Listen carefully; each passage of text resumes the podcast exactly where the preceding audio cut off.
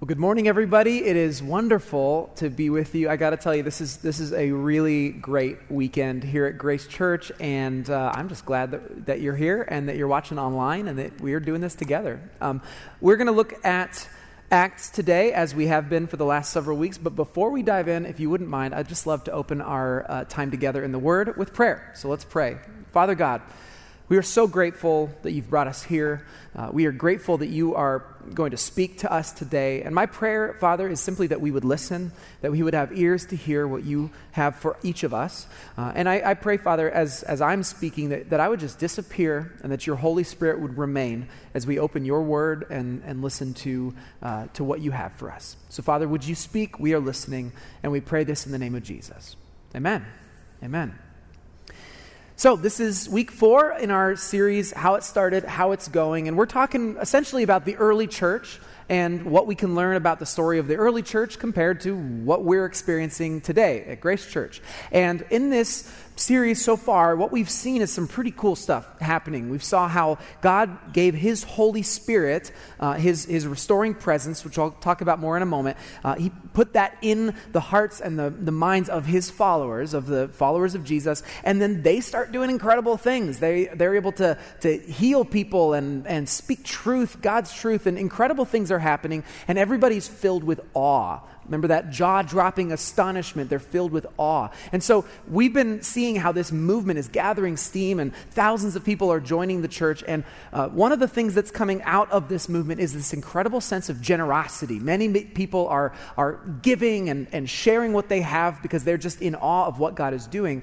And so one of the issues that they came up against is the fact that they had all of these widows uh, who were very vulnerable people at that time who didn't have the, the food that they needed. And so they had to figure out how to distribute the food that they had gathered to all these different widows. And so what they did is they called these, these godly men and asked them to start overseeing food distribution. And one of those men was named Stephen. Stephen. Now, in, in Acts, Luke, who's the author of Acts, he, just, he, was a, he wasn't there at the time. This is something that he was establishing through eyewitness accounts, but everybody understood. Stephen was a man who Luke, Luke describes as a man full of faith and the Holy Spirit. Okay, he was full of, of faith in the Holy Spirit. And when, again, when I talk about the Holy Spirit, I want you to remember this. This is when the Holy Spirit in Acts is God's uh, powerful, restoring presence within us. That's what the Holy Spirit is God's powerful, restoring presence within us. And Stephen had that. He had that. Uh, in the story we're looking at today, uh, though, Stephen, unfortunately, or maybe fortunately, I guess it depends on how you look at it, he became the very first martyr in the church. A martyr is someone who dies for their faith. And Stephen was the very first person to die for his faith in Jesus. And his death becomes something of a turning point for the early church because up until this point, as I said, we've got thousands of people joining the movement. They're meeting in the temple, they're meeting openly and celebrating. Everything's great. And then after Stephen's death, Suddenly the tables turn and, and persecution and violence and oppression starts to, to, to you know, get all over the church. And so Christians have to kind of go underground and they scatter all across the, the ancient world. And so this is a turning point where things kind of have to go from out in public to underground. So it's an important moment. So we're going to look at this story. Now, it does tell you, it tells us some great historical things about why things began to change for the church. But the reason I want us to focus on it so much today is because it also tells us some really important things about what it means to follow Jesus. And so let's look at what happened when Stephen became the first martyr. So go ahead and grab a Bible, please, and we're going to turn to book of Acts, as you might have expected, and it's going to be chapter uh, 6, starting at verse 8, which is page 910 in the house Bibles in the seat in front of you. So there's a little bit of information about Stephen before this that kind of sets him up, but this is what happened when Stephen was arrested. So, verse 8 Stephen, a man full of God's grace and power, performed amazing miracles and signs among the people. But one day, some men from the synagogue of freed slaves, as it was called, started to debate with him. They were Jews from Cyrene, Alexandria, Cilicia, and the province of Asia. None of them could stand against the wisdom and the spirit with which Stephen spoke. So they persuaded some men to lie about Stephen, saying, We heard him blaspheme Moses and even God. This roused the people, they, the elders and the teachers of the re- religious law. So they arrested Stephen and they brought him before the high council. The lying witnesses said, This man is always speaking against the holy temple and against the law of Moses. We've heard him say that this Jesus of Nazareth will destroy the temple and change the customs that Moses handed down to us. At this point, everyone in the high council stared at Stephen because his face became as bright as an angel's. Okay, so Stephen is accused, in verse 13, he's accused of speaking against the law of Moses. What, what do they mean by this? What does this accusation mean? Well, the law of Moses, as I've talked about before, it was a, a set of instructions that God gives the Israelites. And, and these instructions contain a, a way of living, a lifestyle that would bring the Israelites God's blessing. It would bring their blessing, and not only to them, but through by following these instructions of how to live, the Israelites would not only be blessed, but they would begin to bless the rest of the world. That was the whole point of why God gave them the law. And so it was a lifestyle of justice, a lifestyle of mercy, of abundance. Uh, it was a lifestyle of selflessness. That's what the law was intended to be. It was a way to return humanity to an Eden kind of life, as we've talked about. But but as we read in the story of the Bible, the Israelites, they miss the point of the law over and over again. Either, either A, they, they just break the law, like they just commit injustice or they're selfish or whatever, or B, as the religious leaders here do, they, they kind of they just miss the point by starting to, uh, to turn the law into a, a, form of, of oppression and control. They, they treat it like a legalistic code of behavior. They focus in on the minutiae of the specific regulations while missing the bigger picture of, of, of the, what the law's purpose really is. The law was meant to be God's way of, of showing his love and compassion, but instead, these Israelites and, and these religious leaders, they, they use it as a form of control and a form of oppression. That's totally not what it was meant to be. This, by the way, this is the reason. These same religious leaders are the ones who crucified Jesus or, or arranged to have him crucified. They did it because, in their mentality of the law, Jesus, even though he was I'm telling you, he was God's, God's instructions, God's intentions for the world personified. Even though he followed the spirit of the law completely, when they looked at him, they saw someone who was blaspheming, that's like, like disrespecting God, and they saw someone who was breaking the law because they, he didn't live it out the way that they expected him to or the way that they thought you were supposed to. So even though he was God's instructions, God's intentions personified, they killed him. They killed him because they had missed the point of the law. It was to bring life and freedom, not oppression. Okay? Well, now in Acts, after Jesus' death and resurrection, God's Holy Spirit, his, his powerful restoring presence, remember, is within Jesus' followers. In essence, they have now the law of Moses written on their hearts, and they are able to live out God's intentions for the world just like Jesus. It's written on their hearts. And Stephen is a perfect example of that. Stephen is bringing healing and life and blessing into the world. He's performing amazing signs and miracles through God's Spirit. He is a, a living example of, of God's intentions lived out. And he's just a part, just another part of this movement in Acts that is absolutely blowing people's minds, leaving their jaws on the floor, leaving them with awe. Because these are ordinary people doing extraordinary things through the power of God's Holy Spirit. So that's what it means to live out God's Torah, His law, His instructions, His intentions. And so that's what Stephen was doing. Now, look at verse 15, because it says, Stephen's face became as bright as an angel's. Literally, he had the face of an angel, which I don't know if that was just an expression or whether that was literal. Was he actually glowing? Was, was, was it just something that, again, Luke was piecing this together from, from the uh, you know, accounts of people who were there. Did they look back at that moment and think, you know, he really just looked like an angel or something? I don't know. But the point that Luke is trying to make is pretty clear. Uh, Stephen has God's radiance, radiant presence just flowing out of him, right? He's radiating the presence of God. But just like with Jesus, the religious leaders accuse Stephen of breaking God's law because what they cared about, again, were the rules and the regulations, and they missed the bigger point. that God's law was a, God, was a, was a law of love and grace. So, what Luke, the author of Acts, what he is doing here is he is setting up for his readers, for us, a dichotomy. A dichotomy is just a, a, contrast between two opposing things. You've got Stephen on one hand, he's walking on a path of love and forgiveness with the Holy Spirit working through him, while the religious leaders are walking a different path. They're walking the path of legalism and judgmentalism. And, and in their way, they're, they're, they're standing in the way of God's purposes. So Luke wants us to understand that there are, are two very distinct ways to live walking in line with God's intentions for the world or standing in his way. Does that make sense? Adding to the brokenness. That's, that's the, the dichotomy that Luke is bringing to, to us to, to think about.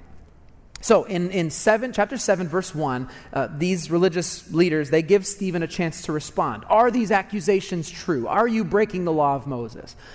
And how he responds is interesting because it's actually the longest speech that we have recorded in the entire book of Acts. I mean, it's a, it's a long, it takes up the whole chapter 7 is pretty much just his, his speech. Now, why this is important is because we have to remember scrolls were expensive okay? For luke to write this, this entire book on, a, on the biggest scroll you could buy that is a very expensive proposition. And so if you're writing in the ancient world you've got to make sure that every word counts right? You want to use you want to make sure you're getting it down exactly to just what needs to be there so you can have as much space used up as possible in that scroll with, with important things. And and okay so maybe stephen's speech is really important but then you read it and you think okay hold on a second because the whole speech He's basically giving like a Bible 101 lesson. Like he's, uh, he starts out with like, there once was a man named Abraham. Uh, okay, yeah. These are the religious leaders of Israel. He goes into the story of Joseph and the story of Moses and the story of,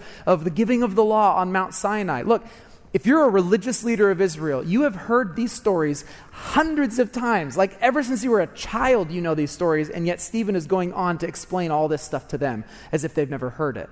So First of all, why would Stephen feel the need to go on this long speech telling them all of these things they already know? And second, why wouldn't Luke just summarize that in a sentence on this very expensive scroll? Why wouldn't he say, and then Stephen told them about the Bible?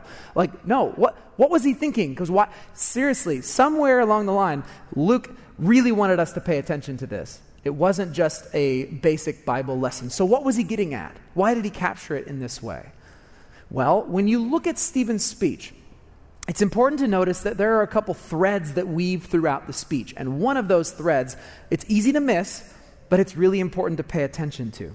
Uh, this thread is, is what he talks about alongside what he mentions of the basic Bible facts. For example, uh, when he talks about Joseph, in the, the story from Genesis, he also talks about Joseph's brothers.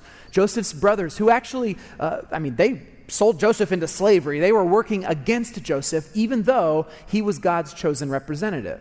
Uh, when Stephen tells the story of Moses, he also talks about the Israelites who rejected Moses. They, they, they didn't believe that he was actually operating on, on God's behalf. When he tells the story of the giving of the law on Mount Sinai, he also mentions the Israelites who ignored the law and decided to worship other gods. You see what's happening here? He, he's, he's painting a picture of the same dichotomy that Luke is painting a picture of in this whole ordeal. It's like, it's like a story within a story. Stephen's speech has the same dichotomy of, of the book of Acts that Luke is giving us. You've got the dichotomy of, of those who are faithfully living out God's intentions, God's representatives like Stephen, and those who are completely missing the point, those who are, are standing in the way of God's intentions. It's the dichotomy. It's the di- dichotomy of Acts, and it's the dichotomy of Stephen's speech. Now, I know that seems kind of simple and obvious. You're like, I don't think anyone's here is like, whoa, I can't believe there's two different ways to live. No, I, it's not, that's not the point. But clearly, Luke wants us to pay attention to this, or he wouldn't have put an entire 30th of his scroll just dedicated to this one story. So, that's the dichotomy that he sets up. And, and Stephen goes through this whole speech, and then he comes to the conclusion of his speech. And listen to what he says. This is over to chapter, at the end of chapter 7, verse 51. He comes to the conclusion of his speech, and he says, You stubborn people, you are heathen at heart and deaf to the truth. Must you forever resist the Holy Spirit? That's what your ancestors did, and so do you. Name one prophet your ancestors didn't persecute. They even killed the ones who predicted the coming of the righteous one, the Messiah, whom you betrayed and murdered. You deliberately disobeyed God's law, even though you received it from the hands of angels. Well, the Jewish leaders were infuriated by Stephen's accusation, and they shook their fist at him in rage. But Stephen, full of the Holy Spirit, gazed steadily into heaven, and he saw the glory of God. And he saw Jesus standing at the place of honor at God's right hand. And he told them, Look, look, I see the heavens opened, and the Son of Man standing in the place of honor at God's right hand. Then they put their hands over their ears, and they began shouting. They rushed at him and dragged him out of the city and began to stone him. His accusers took off their coats and they laid them at the feet of a young man named Saul. As they stoned him, Stephen prayed, Lord Jesus, receive my spirit. He fell to his knees, shouting, Lord, don't charge them with this sin. And with that, he died. Saul was one of the witnesses, and he agreed completely with the killing of Stephen. So, Stephen is killed because he turns the tables on these religious leaders. You remember what their accusation was against him? You are speaking against the law of Moses. Well, he flips that right around. And in verse 53, he says, You, you religious leaders, deliberately disobeyed God's law. So this at the end of that whole speech about the story of Bible 101, I think what he is doing here, if I could paraphrase, is he is saying, Look, you are just like the brothers of Joseph who rejected him. You're just like the Israelites who rejected Moses. You are just like our ancestors who rejected the law. When you killed Jesus, you rejected the righteous one of God. You murdered the one person who was closest to God's heart, closest to his intentions the one person who could actually stand in authority at God's right hand. You thought you were defending God's law, but you were breaking it. You were breaking it. And then, as if to put an exclamation point on this whole fact, the religious leaders do it again, don't they? They drag Stephen out of the city, out onto the street, and they start throwing heavy stones at him until he is dead. And to be clear, I just want you to understand this is not some legal proceeding. This is not some court ordered execution. This is a lynching. This is, a, this is an extrajudicial murder. This is how much their rage overflows as they murder this man. Of a man. This is a murder of a man who just moments before had the face like an angel, who was doing miraculous signs, who was healing people in Jesus' name. These religious leaders had once again completely missed God's heart for the world. They were on the wrong path. And this is important. Luke goes out of his way to make sure that we see that there is a strong correlation between the death and the, the trial and the death of Jesus and the trial and the death of Stephen. I mean, it's, it's a lot of, of specific things. There's false accusations, there's an innocent victim, there's the religious leaders, there's the high council, there's the sham trial. Um, all these little language pieces that are the same, even their last words. When Jesus was crucified, he, he, as he was nailed to the cross, he said, Father, forgive them, for they don't know what they're doing. And here, right before Stephen dies, he says, Lord, don't charge them with this sin. Jesus taught his followers to love their enemies. And here, Stephen is doing that. He is loving his enemies even in death.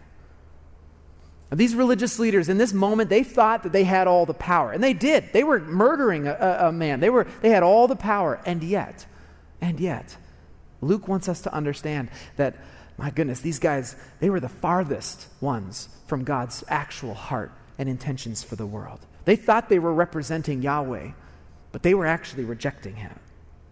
Stephen, meanwhile, was living into the blessing of God's presence. These religious leaders, they were living into the curse, to the curse. It's the dichotomy, yet again, the dichotomy of trusting the God of love or standing in his way. Stephen was the first of many who ultimately gave their lives for, for Jesus. Uh, this, again, he was not the only martyr. There are many martyrs over the, over the years and over the centuries. Um, but it's interesting because when you look at, a, at the records, the ancient records that were written after the book of Acts, there's a common pattern over and over again. I've, I've read these original texts, and it seems like almost every single time that these martyrs die, whether they're being fed to lions or set on fire by the authorities, every time they are filled with peace and even joy. They die singing hymns and celebrating the fact that they are suffering for Jesus. Why? Why would they do that? Well, it's because they had chosen the path of surrender to God's intentions for the world, the path of love, the path of life. They knew as they were on that path that no matter what happened to them, these martyrs, like Stephen, they died full of the love of God, and they were confident that that path they were on, the path of life, it did not end when their physical bodies died. And so they were filled with joy. And I'll tell you, it was confounding to the authorities that were trying to persecute the church. They kept trying to kill these martyrs, and every time they did, more and more people would join the movement. Wouldn't you, seeing someone go to the death with such faith and joy? What in the world is going on with these people? It's awe, yet again, that jaw dropping astonishment. And it all began right here with the stoning of Stephen. So that's the story. That's, that's the, the dichotomy of, of the two paths lived out in the stoning of Stephen living out God's purposes or standing in his way. It's yet another example of the two ways that we can live. Now, when we see this story in the book of Acts and we think about why was Luke trying, what was he trying to communicate to us, it's easy or p- perhaps natural to think that this story is just sort of a record of a turning point in the church. Like this is a factual recounting of who are the good guys, who are the bad guys, how did it all happen, uh, who got it right, who got it wrong, right?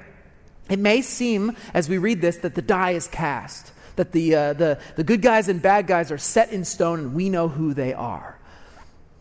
But I don't think that's what Luke is trying to communicate in this story. I don't think he's just trying to give us a factual recounting of what happened. I think he's got something more in mind with this story. And I believe that because of one little detail that's in verse 1 of chapter 8. Take a look at it. Now, uh, it's all about the presence of Saul in this story. Saul uh, was one of these young, zealous religious leaders of Israel. He was a Pharisee. And, and Saul uh, is the one, one of those ones that's totally missing the point of God's purposes. It says uh, in verse 58, he's, one of the, he's the young man who's guarding everybody's coats. They took off their coats so they could stone Stephen to death, and he's guarding all the, the coats of the older men who were murdering Stephen, right? That's Saul. And it says, Luke goes out of his way to point out that Saul agreed completely with the killing of Stephen. He completely agreed with it. And so you look at that and you think, okay, the die is cast for Saul. He chose his side. In the dichotomy of, of, of Stephen's speech and the dichotomy of Acts, it's clear which side of which path he is on. Stephen's blood is on Saul's hands. Full stop. End of story. And yet, we know what happens next. Saul, Saul, he begins going off to, to persecute Christians, but then something radical happens to him. This is what we're going to talk about in full next week. But Saul, he has this encounter with the risen Jesus that completely changes his trajectory. He, he repents of his, of his sin and of, of the persecution that he is committing. He turns around completely and begins going in another direction. And, and Saul becomes one of the most influential apostles in the early church. We know him better as Paul, the Apostle Paul, church planter, missionary, the author of a huge chunk of the New Testament. I tell you all this because Saul being in this story, I mean, it's a reminder that, yeah, it may seem like there are these clearly defined lines between those who are in God's favor and those who are out of it. The dichotomy seems pretty darn clear. And you know what? It's true. The, there is a dichotomy. The lines are drawn. But you know what's even more true than that? God's grace, God's forgiveness. It goes way beyond the choices that we have made. What's true is that there is always a choice. There is always a choice. God's offer of blessing to us, his offer of, of a different way to live, of life, the kind of things that Stephen experienced, the offer of God's restoring presence within us, it is always there for us to live into. Guys, look, Jesus did not die for just those who were already on the right path. He died for everybody. Everybody, no matter what they did, no matter. He died for Saul, the young man who was totally approving of this extrajudicial murder. He died for him. There is always a choice. He invites every one of us to, to walk on this path of life with Him, no matter what we have done or where we have been. No, the die was not cast for these religious leaders. At least one of them completely changed which path he was on. Stephen had made his choice already, it was clear. He was willing to die for what he believed in. But I don't want you to miss this. So did Saul. Ultimately, so did Saul. This, this judgmental young Pharisee, he went on to not only dedicate his entire life to, to God's intentions for the world, to God's purposes, but tradition tells us, and ancient texts tell us, that Paul as well, Saul, this young Pharisee, ultimately gave his life as a martyr for Jesus. He too was executed for his belief in Jesus Christ. That's why I think the big idea from this story is, is that yes, yes, there are two paths that we can walk, right? But all of us can make the choice to change which one we are on. There is always a choice. So let me ask you this Have you made that choice? Have you made your choice? Do you know which of these two paths you are on? If you're faced with this dichotomy, is it clear, looking at your life, is it clear which choice you've made? Now, I, sh- I, I know, you, you look at this story, you think, okay, well, I'm not the kind of person that would murder an angel faced godly man, so maybe I'm good, right? That's, I know that's what we're thinking. But no, but no. Remember, the dichotomy here is not just about the religious leaders and Stephen. This is what whole, Stephen's whole speech is about. The dichotomy is between those whose lives are an outflow of God's purposes for the world and those who are standing in his way. It's a dichotomy between those whose lives resemble the self giving love of Jesus and those who are in it for themselves. Between those who trust God to go wherever he sends them and those who want to be the masters of their own destiny between those who are free of the enslaving power of sin and those who are still in chains. Have you made your choice? Have you made your choice? Because look, if you have, if you've made the choice to walk on the path of life, let me describe what it looks like, what it feels like. This will maybe help you know if you've made your choice. If you've walked, if you're walking that path, then you know, first of all, that God's restoring presence is within you which means that you personally are being transformed day by day to look more like Jesus in your life. Little bits of, of Eden are, should be springing up around you. Lives should be healed. Uh, just like Stephen, love is taking root deep within, and your world looks a little bit more like God intended it to be. Now, look, it doesn't mean things are perfect. No, th- this world is still very broken, but if you've made your choice, then, then, then you are on the path of life. And guess what? That path, you can be confident in this, that path does not end when your heart stops beating. Have you made your choice? Are you, are you living in the freedom of God's grace? Are you experiencing healing, both healing in your heart and the healing of the world around you? Are you tasting the power of the Holy Spirit? Because if you haven't yet made that choice, if you haven't yet made that choice, I want to remind you of something. You can always make that choice. There is always a choice. And guess what? Now is the time to make that choice. Why would you wait? Why would you wait? If that is the choice that you are ready to make, now is the time. But I also want to talk to those of you who maybe you made that choice at one point, but you've drifted Maybe, maybe you were on the path of life at one point, but now you find yourself on the path of self. You're back on that path that, that, that leads you uh, not towards God's intentions, but away from them. Maybe you look around and you realize, my life is kind of breaking the world more than it's healing it. If that's you, I want to remind you of something. There is always a choice, isn't there? You can always choose to go back onto that path of life. I guarantee you, I guarantee you, if Saul can make that choice, you can make that choice. Why would you wait? Today is the day. And I want to be clear about one thing. When I talk about making this choice, when I talk about following Christ, surrendering your life to Him, I am not, I am not talking about doing more religious stuff. I'm not talking about saying the right things, going to church more, not swearing. Like, that's not what I'm talking about here. This is not about rule following. That's exactly the mistake that these religious leaders who, who killed Stephen were, were making. No, this is not about rule following. This is about whole life surrender.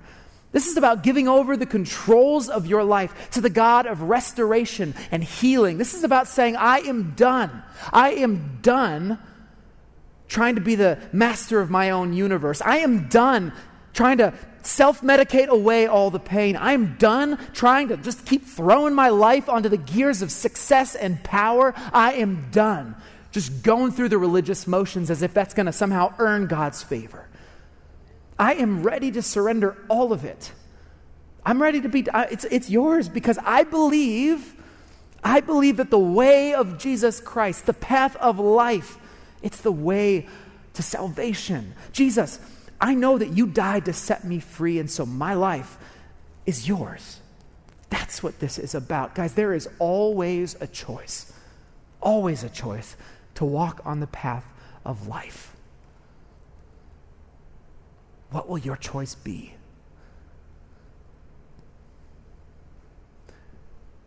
Now, I want to give you a chance to tangibly respond right now. Because I know that, that you know, it, it's, it's one thing to think about something, and it's another thing to respond with action. And so we want to give you an opportunity to do that, to actually enact this choice that you have made. First of all, if you're online, if you're watching this from home, I encourage you, if you've made this choice, light a candle. We're going to be lighting some candles here. Do that as an act, as a symbol of what the choice that you have made. And please, would you go to our website and, and request prayer? Send us an email. Let us know so that we can walk with you. That's what I would like for you to do. And for those of you who are in this room, there's a couple ways that you can respond. If you want to make that choice and you want to declare that you've made that choice, first of all, over here on, on my right, on the side of the stage, we have uh, candles that are not lit. They're, they're floating in water, which represents the waters of baptism. I want you, if you feel like now is the time to, to get back onto the path of life, maybe you've already been baptized, maybe you've already followed Jesus, but you want to, for whatever reason, say, now is the time for me to show my community that I am back on track, that I am, I am making a commitment for Jesus again, then please go over here and light a candle doesn't matter. No one's, no one's going to judge you. No one's going to think less of you. This is the time to go and show that you are making a choice to get back on the path of life. So if that's you, would you do that? And our prayer team is going to be over by the cross for the entire rest of service, and they want to pray with you. So if you have something that you need to work through, if the Spirit is, is prompting you to, to speak to God or have someone speak to God on your behalf, would you go over there? They're going to pray for you, and they want to pray with you right now. Or if you are someone who has not yet made this choice, maybe you've never made the choice to surrender your life to Jesus, or, or maybe you've made the choice, but you've never chosen to be baptized and show your community the choice that you've made. Well, we are going to open these, these uh, baptismal waters, and it is going to be a really, really great opportunity for you to say, I'm done being the master of my own universe, and I am ready to surrender my life to Him. If that's you, we've got everything prepared for you. You probably didn't come prepared today to get baptized, but we're ready for you. If that's the choice that you've made, if you're ready to make a public declaration of your faith in Jesus, then would you join us? Because I'll tell you what, I'm going to be down there. I've been down there for all the services this weekend because this is the first weekend that I have been able to baptize people since becoming a lead pastor. And so I, no one's going to keep me out of there. I'm going to be down there. Uh, that's basically it. So I want to baptize you. I want to baptize you. There is always a choice. There's always a choice. If you haven't made it or if you need to make it again, would you make that choice today?